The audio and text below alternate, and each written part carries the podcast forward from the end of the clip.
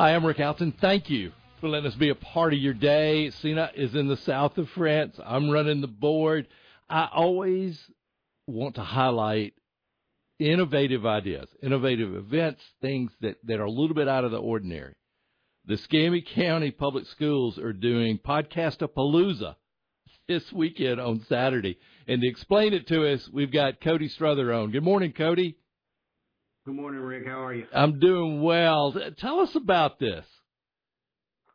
Well, we uh, have been publishing a podcast for about a year and a half now, and it's called Voices United in Education. And the idea is that we mine the school district and we mine our local uh, community partners for programs and uh, resources for families that might not otherwise get the spotlight. And so we sort of have this online cache of resources, and we started thinking about well, how can we uh, share this further with our our community and our families, and so we thought, what better way than to do a Podcastapalooza? yeah, this is going to be Saturday at, at, Booker T. Washington High School from ten to one. Uh, what what can people expect when they come, Cody? So we'll be set up in the gym. Uh, there'll be something like 45 different, we call them vendors, uh, vendor booths. It's totally free. Um, it'll be anything from uh, UWF to uh, the National Park Service, uh, tutoring resources, mentorship, uh, scholarships, anything, anything and everything we featured on our podcast. Uh, and so it's come and go as you please.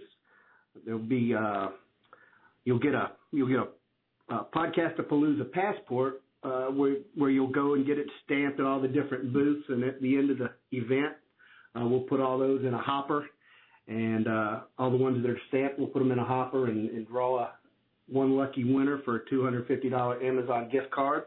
Uh, the the participants will vote on the best booth, and whoever whoever is voted to have the best booth will also win a $250 Amazon gift card. We'll have uh, BAM Snowballs, uh, right. that's owned by two of our local alumni, uh, Jamal and Jamari Sharp.